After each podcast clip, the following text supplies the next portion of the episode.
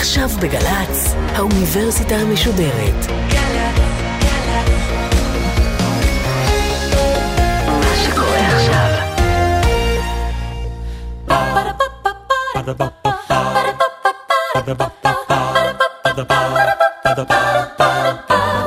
האוניברסיטה המשודרת מציגה מסע סביב רעיון, והסמסטר בחירה. והפעם, הפרופסור אורן קפלן, דיקן בית הספר למינהל עסקים במכללה למינהל, על בחירות מאושרות. עורכת ראשית, מאיה גאייר.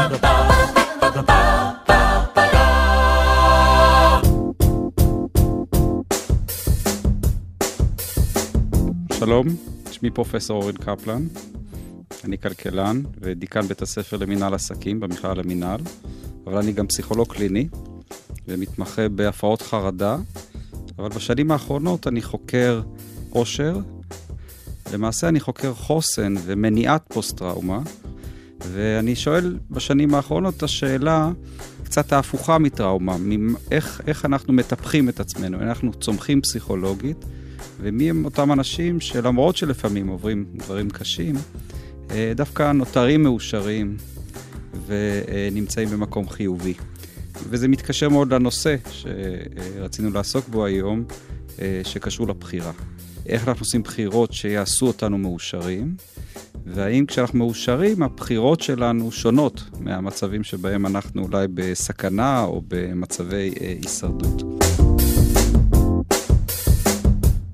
מקום 11 בעולם ברשימת המדינות המאושרות, לפני גרמניה, לפני ארצות הברית, לפני צרפת, לפני רוב המדינות באירופה, תשמעו, גן עדן כאן. או שהציפיות שלנו נמוכות, או שמה שכולם מקטרים.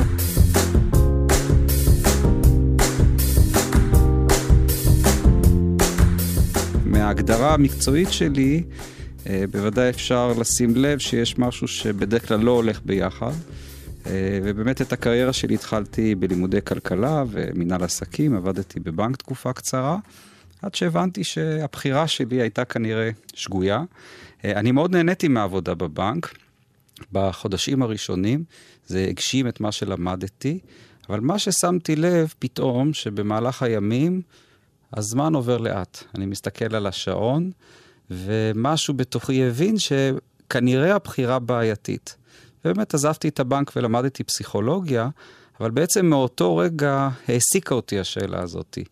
אה, לא הצטערתי שעשיתי את המסלול הזה, כי בסופו של דבר אני חלק מהאקדמיה, אני אה, כאמור דיקן בתוך בית ספר למינהל עסקים, כך שנשארתי בתחום, והחיבור היה דרך חינוך, דרך הוראה, אחר כך דרך ייעוץ, אבל הסיבוב הזה, המקצועי שעשיתי, גם סקרן אחרים, ודרך זה נכנסנו לשיחות, והרבה מאוד אנשים עסוקים היום בשאלה הזאת, כי תוחלת החיים גדלה, האפשרויות גדלות.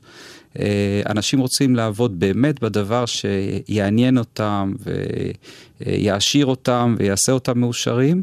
אה, ובאמת אה, אנחנו רואים גם סטטיסטית שאנשים מחליפים תפקידים במקומות עבודה פעמים רבות, ובעוד שבעבר מישהו נכנס לעבודה ואמר זו בחירתי לחיים, אני אצא לפנסיה מהמקום הזה, היום זה יותר ויותר נדיר. ובאופן מוזר, ככל שהעולם נעשה עשיר יותר, שבע יותר, אה, לכאורה אמור להיות הרבה יותר מאושר, אה, ואנחנו רואים גם סטטיסטיקה של בסך הכל המון אנשים מרוצים מהחיים. יש לנו תופעה מוזרה שמדווחת על ידי אה, ארגון הבריאות העולמי, שאנחנו בתקופה של שיא בשיעור הדיכאון ובשיעור האובדנות, ודווקא בעולם המערבי והשבע. כלומר, ברוב מדינות העולם שמדווחות כמאושרות ביותר, כמו שוויצריה או דנמרק, גם שיעור האובדנות הוא יחסית גבוה. Depression is now a global epidemic. In fact, if we look in the US, we now find that nearly one in four Americans will experience the agonizing, debilitating pain of depressive illness by the time they reach age 75. And it gets worse. The rate of depression seems to be increasing generation after generation. So every successive birth cohort is having higher rates of depression than the one that preceded it. זה מעלה שאלה מאוד מוזרה, האם בעצם אנחנו נמצאים במצב טוב או במצב לא טוב. וזה חוזר לבחירה כי מסתבר שבאמת כשאנחנו מאושרים, הבחירות שלנו הן מסוג אחד, וכשאנחנו לא מאושרים, הבחירות הן מסוג מאוד שונה. אם נלך לדוגמה, כשאדם נמצא במצב חירום, הוא בדרך כלל אה, ירצה לשרוד ולהפחית את הנזק. זאת תהיה התגובה האינסטינקטיבית שלו. לעומת זאת, שאדם במצב שאיננו מאוים, אנחנו מאמינים שהוא ירצה לטפח את עצמו, ללכת לכיוונים חיוביים. אה, אבל זה לא מסתדר למשל עם אה, הספר של ויקטור פרנקל, כן, על האדם מחפש משמעות, שהוא מספר על התופת של אושוויץ, שמתוכה הוא כמה בתוך המקום האיום הזה, אה, להגיע לרגע שהוא יצא מאותו מחנה ויספר לסטודנטים שלו איך האדם מחפש משמעות אפילו תחת אותה תופת. The freedom of choice, the freedom to come up with a decision.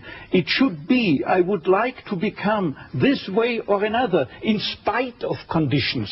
I wish to act freely as a responsible being, eh, which is a human being. אה, מה שבאמת קשה להבין כי לכאורה הוא כבר במדרגה החמישית של מאסלו, הוא הולך לשאוף למימוש העצמי, אה, בעוד שאנשים שאנחנו רואים לפעמים אה, לידינו, לעיתים אה, שאמורים להיות מאוד מאושרים, נשואים, מוערכים, נמצאים לפעמים בדיכאון עמוק. ובעצם המדע שעסק בפסיכולוגיה ובבריאות הנפש עד היום, לא נגע בסוגיה הזאת. בעצם אה, במאה השנים האחרונות של המחקר הפסיכולוגי, המטרה הייתה לטפל בפסיכופתולוגיה. זאת אומרת, ההנחה הייתה, אם לא תהיה בדיכאון, אם לא תהיה בחרדה, הכל יהיה בסדר. בעצם פרויד הניח שאדם בריא נפשית, הוא אדם שיכולתו לעבוד ולאהוב תקינה. זה נשמע נורא פשוט, ובעצם, אם נחשוב על זה לעומק, זו באמת... אה, הסוגיה, כלומר, אם מישהו אפילו נכה או חולה, אבל באמת יכולתו לאהוב במובן הרחב של המילה, ויכולתו לעבוד, תחביבים, באמת כל אלו אפשריים, אז לכאורה הוא באמת בריא נפשית, והבחירות שלו הן יכולות להיות חופשיות. אז כל מה שנשאר זה לשחרר את האדם מהחרדות ומהדיכאון שלו, והכל יהיה בסדר. והמציאות הנוכחית שבה ילד שנולד בישראל או בארצות הברית היום, הסיכוי שעוד לפני היותו בוגר בן 18, הוא יזכה להבחנה פסיכיאטרית של הפרעת דיכאון או חרדה, היא 20 אחוז, 1 ל-5, שזה המון. בתקופתו של פרויד דיברו על 2-4 אחוז מהאוכלוסייה. וכמובן שעולה השאלה מיד, אולי זו הפרזה, אולי לאנשים יש היום לגיטימציה רבה יותר להפגין רגשות, אבל יש פה תופעה מעניינת מאוד, שבו ברגע שנפתחות האפשרויות בעצם בפנינו, שאנחנו לא באמת דואגים שבערב... אה, יהיה אוכל לחלחל את בני הבית. דווקא במקומות האלה אה, פורץ לו הדיכאון, וממחיש עד כמה בעצם הפנטזיה שלנו, אולי ההיסטורית, כי רוב ההיסטוריה הייתה של אנשים עניים מאוד. העיקר האופייני של אה, ימי הביניים, לא ידע אם יהיה לו בערב אוכל לתת לילדיו, ואז הדברים הבסיסיים, כן, שמשמעותם בסופו של דבר חומרית, אה, תורגמו לאושר. ולכן רוב הילדים היום בבית ספר, כשתשאל אותם מה תרצו להיות כשתהיו גדולים, רובם יגידו, אני רוצה לעשות כסף. אני רוצה מקצוע, אני רוצה גם להיות מאושר, אני רוצה כל מיני דברים, אבל אני רוצה שיהיה לי הרבה כסף, כי התרגום הוא לפי ה... אותם דברים אה, ישנים של הישרדות, שאם יהיה לי כסף, אני לכאורה אוכל לשרוד. Uh, הבעיה היא שהמדע מראה לנו שבתופעה הזאת יש מה שאנחנו קוראים הליכון הדוניסטי. הליכון הדוניסטי זה שאתה רץ על ההליכון, אתה מתקדם בו, ההדוניזם זה בעצם החלק שבו אתה מספק את הדברים היותר מענגים, שמתורגמים בסופו של דבר באמת לדברים שאפשר לרכוש אותם בכסף, אה, אבל זה ככל שההתקדמות קדימה אה, עוברת יותר מהר, ככה ההישארות במקום אה, בוטה יותר, ובעצם משם פורץ הדיכאון המודרני. הדיכאון המודרני נובע כמובן גם מסיבות ביולוגיות ואחרות, ואין ספק שיש היום יותר לגיטימציה לבטא רגשות. בעולם השלישי ובעולם הקדום הדיכאון בא לידי ביטוי בכל מיני סוגים של שיתוקים וביטויים נגד אה, דרך הגוף. בעצם כך גם פרויד התחיל את העבודה שלו. היום היא מתבטאת בצורה יותר רגשית, אבל אין ספק שהשאלה האקזיסטנציאליסטית היום של הקיום ושל הבחירה זה איך אני, כשבעצם כל העולם פרוס לפניי, אה, יכול לעשות בחירות שייתנו לי תחושה טובה.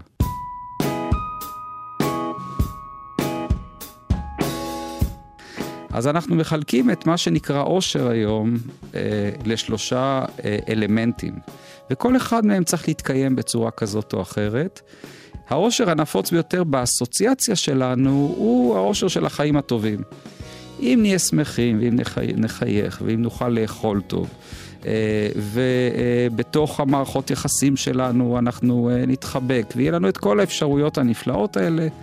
אלו בעצם החיים הטובים שמובילים לאושר. ומסתבר שזה רכיב נחמד, אבל אפשר להגיד שאולי הרכיב הפחות חשוב במה שאושר באמת אה, יכול להימדד בו, וכמובן שהשאלה שמיד תישאל, אז רגע, האם יש בכלל אושר אובייקטיבי? האם אפשר למדוד אותו? האם יש איזשהו אה, רנטגן שבו נצלם את האדם ואז נדע איך אה, הנוירונים במוחו מסמנים אושר? אז התשובה היא לא כל כך, אין לנו אה, כזו סוג של מדידה. המדידה היא דווקא פשוטה מאוד, היא שאלה אה, שלמעשה אה, מדדים שונים בעולם שואלים אותה אה, כבר 50-60 שנה. כשאתה מתבונן או מתבוננת על חייך באופן הרחב ביותר שאתה יכול לראות, עד כמה שבע רצון אתה מהחיים. ואנשים נותנים תשובה. אבל מסתבר שאנשים שנותנים את התשובה הזאת ומדרגים, זה דבר אחד, אבל אם נמדוד עכשיו תופעות, למשל, עד כמה הם נוטים לחלות או לא לחלות, עד כמה הם נוטים אה, אה, להבריא מהר על ידי המערכת החיסונית שלהם, מה תוחלת החיים שלהם. אם נמצא שאנשים שאמרו, נגיד, בין 0 ל-10, 9 ו-10, כלומר, אנחנו מאוד מאושרים או מאוד שבעי רצון, באמת חייהם ארוכים יותר, או יש להם אה, אה, תופעות אובייקטיביות שאפשר למדוד באמת אה, משמעותיות יותר, ולהפך, אנשים שאמרו למשל 5 או 6, חולים יותר או חיים מתקצרים, אז נגיד שכן, למדידה הסובייקטיבית הזאת יש משמעות, וכמובן שאם אני סיפרתי את כל הסיפור הארוך הזה, כנראה שזו המשמעות שאנחנו מקבלים.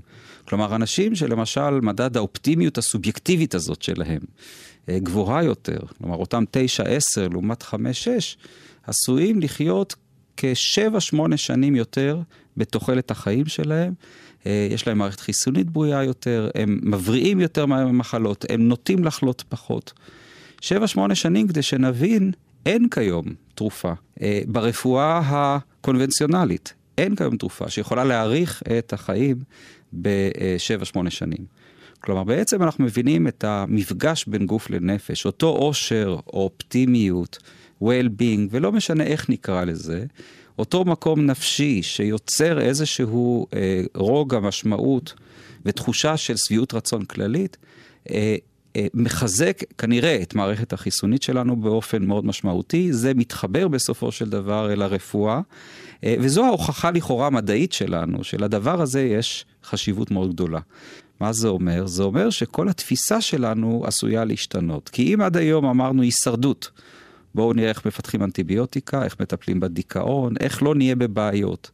אבל פתאום אנחנו מבינים, אוקיי, נטפל בכל זה. אדם שאיננו בדיכאון, הוא מאושר? זוג שאיננו אה, הולך להתגרש, אוהב זה את זה? לקוח שלא סידרו אותו בסופרמרקט, הוא באמת נורא מרוצה מהשירות? כלומר, עד היום אמרנו, אם הכל יהיה לא גרוע, הכל יהיה טוב, כי משם אנחנו כבר יכולים לעשות הכל. ומה שאנחנו מגלים, אנחנו מבינים שה... מילים של פרויד, להיות מאושר על ידי זה שאתה תוכל לעבוד ולאהוב, הם לא דברים שנולדים מעצמם, אלא צריך לחנך לשם. בשורה התחתונה בעצם הפנטזיה לאושר שתבוא לידי ביטוי על, זה, על ידי זה שאני אשיג עבודה טובה יותר, אני אזכה בפיס, אני אוכל לקנות את בית חלומותיי, אה, מה שאנחנו קראנו העושר של החיים הטובים, זה איזושהי רשת ביטחון מאוד בסיסית, מצויה בדרגות הדי נמוכות של מאסלו, ובעצם אה, לא מביאה לעושר האופטימלי כפי שהיינו באמת מדמיינים אותו. אז אנחנו יכולים ללכת לקצה השני שוויקטור פרנקל באמת מייצג אותו, שאומר מימוש עצמי, החיים עם המשמעות, אה, כמובן מאסלו כפי שציינתי, אבל כאן יש איזשהו כשל בסיסי. אנשים שיש להם משמעות, יש להם משמעות. מי שאין לו משמעות ואיננו מאושר מתוך זה, איפה הוא ימצא את זה? כלומר, אתה צריך להיות קצת מאושר וקצת חזק ועם איזשהו אה, גורם שדוחף אותך כדי לחפש את המשמעות. ובעצם אדם שאיבד אותה, יתקשה, יתקשה למצוא אותה. כך שהפסיכולוגיה, גם האקזיסטנציאליסטית, גם ההומנית, אה, שניסתה לבדוק איפה הטיפוח ואיפה הפריחה, לאיפה הם הולכים, לא הצליחה לתת מענה ולכן היא לא באמת הצליחה להתרומם. משנות החמישים בעצם כשהתחילו לדבר אחרי מלחמת העולם השנייה על האלמנטים האלה, באיזשהו מקום זה, זה נתקע. וב-15 שנים האחרונות אה, פרץ, פרץ לו איזשהו זרם מחקר חדש שנקרא פסיכולוגיה חיובית. חשוב להבחין את ה, במילה הזאת מאותה חשיבה חיובית, כי זה ממש לא חשיבה חיובית, אולי אפילו ההפך ממנה. החלק של החיובי זה כמו אותו ציר של מינוס ופלוס, כלומר, איך אני בעצם מטפח את הרגשות החיוביים, את העושר, את הכוחות, את המוטיבציה, את ההישרדות ואת החוסן. זו בעצם פסיכולוגיה של משאבים. איפה המשאבים האנושיים נמצאים? ופה יש תרומה מחקרית מאוד גדולה, כי קודם כל התיאוריה היא לא פילוסופית בלבד, אלא מבוססת אמפירית על מחקרים. אמ, ונכנס פה מימד שלישי, הייתי אומר, הייתי קורא לו מימד אמצעי, בין החיים הטובים, ששם נקרא לזה, זה התחתית הרשת, לבין המימוש העצמי, שזה השמיים והתקרה, נכנסת השגרה היומיומית. בעצם כשאנחנו בוחנים לעומק אה, את משמעות העושר, הוא נמצא בפרטים הקטנים. הוא נמצא בשגרה היומיומית, במעורבות, engagement של אנשים בתוך מה שהם עושים. כלומר, אה, אנחנו מדמיינים שהדברים הגדולים בחיים, שנתחתן, נשיג דירה, נשיג מקצוע, נתקדם, אה, אלו הדברים, רגעי השיא האלה שיביאו אותנו לאושר. אבל בגלל אותו הליכון הדוניסטי, אנחנו מקבלים קידום, זה יופי, יום, יומיים, חודש, חודשיים, ואנחנו מסתכלים על הדבר הבא. בין לבין יש בסופו של דבר רגע ועוד רגע ועוד רגע. וכשסיפרתי קודם שהזמן לא זז שם בבנק, ולכן החלטתי ללמוד פסיכולוגיה בתהליך של עשר שנים, ללמוד את הכל מחדש, ככה הגעתי אגב למכללה, אמרתי, טוב, יש לי לפחות תואר שני במנהל עסקים, אני אלמד סטטיסטיקה כעבודה זמנית, שנמשכת 25 שנה. כלומר, קשה מאוד לבחור בגלל שהבחירה היא לאו דווקא זאת שנמצאת בכותרת. אם אני חושב על מקצוע, אז חשבתי, אוקיי, כלכלה, בנק, אוקיי, שם אני אעשה כסף, שם אני אתפתח. אבל בעצם השעון הוא זה שהכריע את ההחלטה שלי.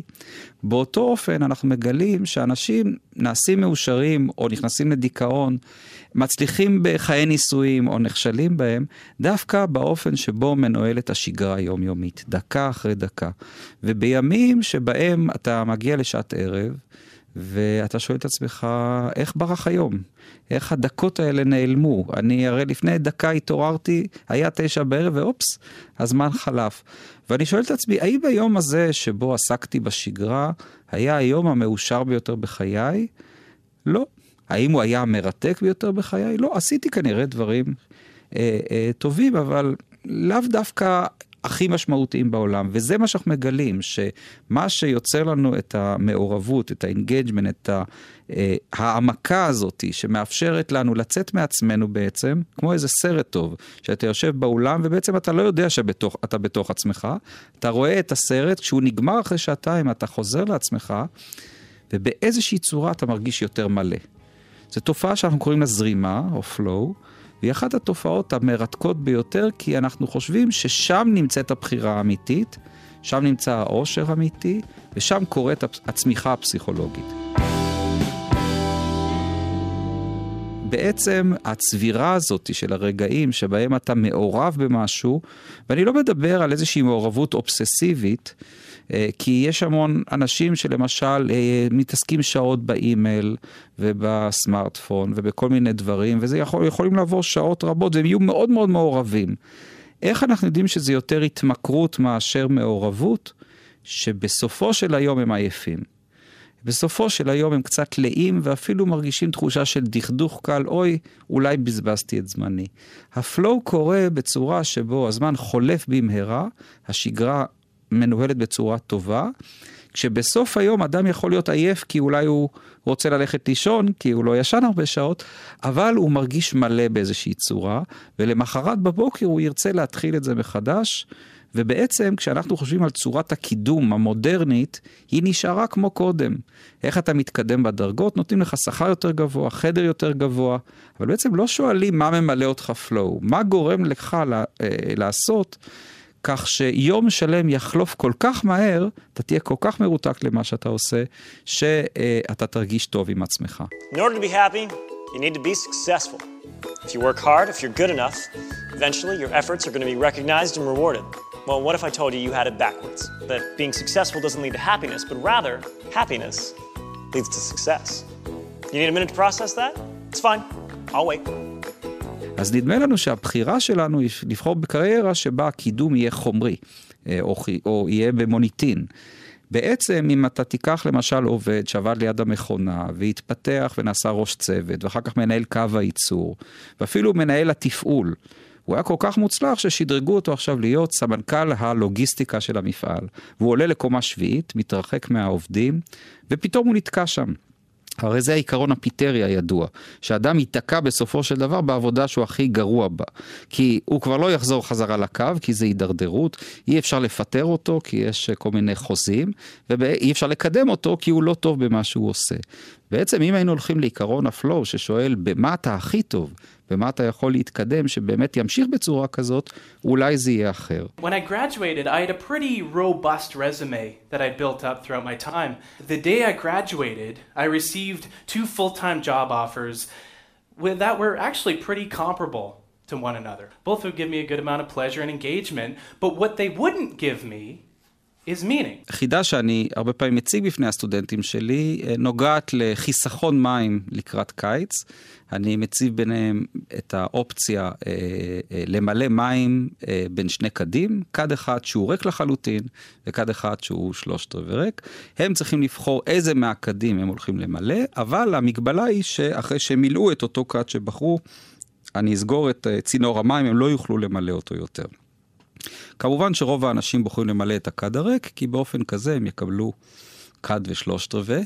הכשל שלהם הוא כמובן שהם מניחים שהכדים הם שווים בגודלם, והאנלוגיה כמובן עוד מעט תהיה שאנחנו חזקים בכל דבר או חלשים בכל דבר באופן שווה.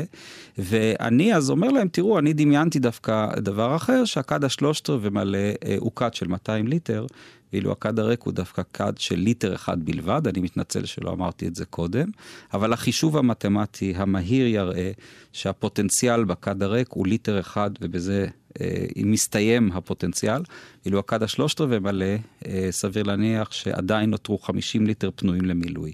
וכך החוזקות שלנו. זאת אומרת, יש לנו כנראה שלושה, ארבעה, חמישה דברים שאנחנו יותר טובים בהם.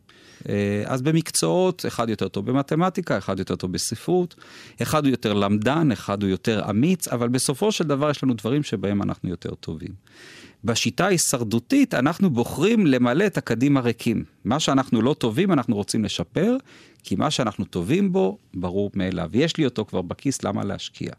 זאת אומרת, אם אה, הילד בא הביתה ויש לו תעודה מדהימה של 100, 100, 90, 50, מה זה החמישים הזה? מה צריך לעשות איתו? אוי ואבוי. 80, 90. בדרך כלל אנחנו נגיד, טוב, תעודה מאוד יפה, אבל נביא מורה פרטי, מה נעשה עם הציון 50 הזה בגיאוגרפיה? Uh, המציאות היא שהסיכוי שמהחמישים הזה יצמח פרס נובל הוא די נמוך. ובעצם אם נשאל את עצמנו במה הילד הזה יתפתח, יעסוק, מה ימלא אותו בביטחון עצמי, ומה אולי ייתן לו עיקרון למידה טוב איך לתקן את החמישים, זה דווקא אם נביא מורה פרטי להעשיר ולהעצים את מה שהוא קיבל בו ציון 100. ואם אפילו נשאל אותו בשיטה שנקראת חקר מוקיר, או באנגלית appreciative inquiry, תגיד, איך השגת את המאה הזה? יש לך מושג? מה קרה שם? והתשובות האלה יכולות להגיע בצורה מאוד מפתיעה, כי הוא יכול להגיד, כן, המורה הייתה נפלאה ואני נורא טוב במתמטיקה, אבל יכול להיות שהוא יגיד לנו, אתה יודע, ביום שלישי וחמישי שאני לומד מתמטיקה, יש לי חוג כדורגל בערב, ואז יואב בא אליי הביתה, אנחנו מעתיקים אחד מהשני את השיעורים, עושים ביחד כדי שנוכל לרוץ לכדורגל. אבל מה זה מעתיקים? הם יושבים ביחד, עובדים בצוות, ופתאום אתה קולט שהילד צריך למשל מישהו אחר בשביל להצליח בלימודים. והרעיון הזה שבו נשקיע בחוזקות הוא לא ברור מאליו. כלומר, התעודה שמגיעה הביתה וממוקדת מיד במה שלא עובד, אה, לא מובילה לבחירות נכונות. בעצם אני אטען שאנחנו צריכים להתמקד לא במקומות הבעייתיים, אלא דווקא במקומות המוצלחים ביותר, ומשם תבוא הפריחה. המקום היחידי כמעט בעולם שעושה את זה באופן טבעי זה הספורט. כי אם יש לך למשל אה, נער בן 17, אלוף הארץ אה, בריצה, אתה תגיד, אוקיי, לאולימפיאדה בחו"ל אני רוצה להביא אותו בריצה. אף מאמן ספורט לא יגיד, תראה, בריצה זה לא חוכמה, הוא בין כה וכה טוב, בשחייה הוא לא כל כך טוב, בוא ננסה להביא אותו לאולימפיאדה בשחייה, כי הוא ממש גרוע. זאת אומרת, החשיבה האינטואיטיבית בספורט היא בוא נטפח את מה שמצליח. ובעצם הפסיכולוגיה החיובית מגלה במחקרים שלה שזה מפתח ההצלחה, זה המפתח של העושר. כלומר, אם מצליחים לכוון אנשים לוותר על מה שהם פחות טובים בו, ל-good enough, למשהו שהוא סביר, לא לכישלון שמתרסק, אבל למשהו שאפשר לחיות איתו בשלום ולוותר על הפגיעה הנרקיסיסטית שאנחנו לא מושלמים בהכל. זה מאפשר בחירה מתוך מקום הרבה יותר שלם, שמביא לאיזושהי התפתחות ולאיזשהו שינוי, שבו אדם יוכל להרגיש מאושר. ובעצם מה שאנחנו מגלים, וזו השורה התחתונה של התחום הזה שבו אנחנו אה, עוסקים היום, פסיכולוגיה חיובית, שמהכשל ומהחסך ומהמקום שבו אנחנו פחות טובים, אה, הבחירות הן בחירות של הישרדות. וכאשר אנחנו מצליחים להבין את המשמעות הפנימית שלנו, כשאנחנו מוצאים את השגרה החיובית והזורמת שלנו, וכמובן את מה שאיתו נגיע למימוש עצמי, הבחירות שלנו הן בדרך כלל יותר אותנטיות, ואיתן אפשר להגיע למקומות רחוקים יותר. ואני אסיים בזה שכיום אה, בישראל, בתקופה של מתח ביטחוני, אנחנו עשינו לא מעט מחקרים בדרום, וניסינו לבחון מי הם אותם למשל נערים, שלמרות המצב הביטחוני הקשה, אה, תחת טילים וכולי, אה, בכל זאת מרגישים מאושרים יותר, מפתחים פחות פוסט-טראומה, מצליחים בב, בבית הספר. ואנחנו מגלים באמת תופעות שלא ידענו עד כמה הן משמעותיות, ואני אתן את שתי הדוגמאות שאיתן אני חושב שנוכל אה, להשאיר איזושהי השראה. אה, אחד זו הכרת התודה. מסתבר שהכרת התודה היא התרופה לחוסן החזקה ביותר שקיימת. אה, לדוגמה, אה, בתקופה של אה, צוק איתן, אנשים נכנסו לממ"ד ויכלו להגיד לעצמם, אלה שיכלו להגיד לעצמם, איזה מזל שיש לי ממ"ד. איזה מזל שיש לי משפחה שאני יכול להיכנס איתה לממ"ד. איזה מזל שיש לי מדינה שמייצרת כיפת ברזל. עכשיו, כל הדברים האלה היו גם קודם, אבל מסתבר שאחרי המלחמה תחושת הכרת התודה הייתה הרבה יותר גבוהה. מי שהראה את הרמות הגבוהות האלה של הכרת תודה, היה גם חסין הרבה יותר מפני פוסט-טראומה. ואילו אנשים שנותרו בתחושת שבר ותחושת הכרת התודה שלהם הייתה יותר נמוכה, דווקא הם היו פגועים יותר. התופעה האחרונה והמפתיעה זה הנושא של תקווה, כי אנשים שהייתה להם תחושת תקווה לפני המלחמה עוד, ציפייה למשהו מסוים, לאיך יראה הקיץ, הם בעצם היו פחות גמישים אחר כך לשנות את התוכניות, והם היו יותר פגיעים. כשאנחנו אומרים, תשמע, למישהו יש תקווה, אנחנו נחשוב שזה דבר נורא חיובי. תקווה אבל סוגר אותך לפעמים בתוכנית מאוד מסוימת. ודווקא פה גילינו שאנשים כאלה היו רגישים יותר אה, לפוסט-טראומה. ההכרת תודה יכולה לעזור, אבל כשנגמרה המלחמה, אותה אה, תחושת תקווה הייתה מחסנת כנגד פיתוח פוסט-אסטראומה. כי אחרי שנגמרה המלחמה, דווקא להגיד, טוב, הכל מאחוריי, בואו נסתכל קדימה, זה דבר שמחסן.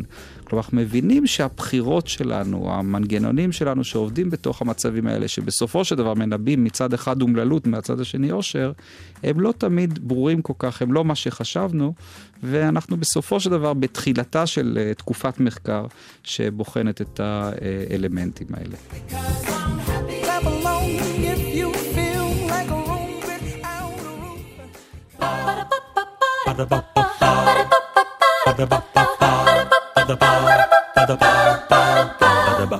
האוניברסיטה המשודרת, מסע סביב רעיון. הפרופסור אורן קפלן, דיקן בית הספר למנהל עסקים במכללה למנהל, על בחירות מאושרות.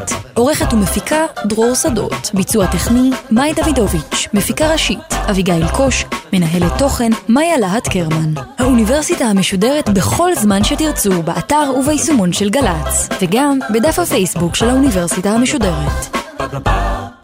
아빠가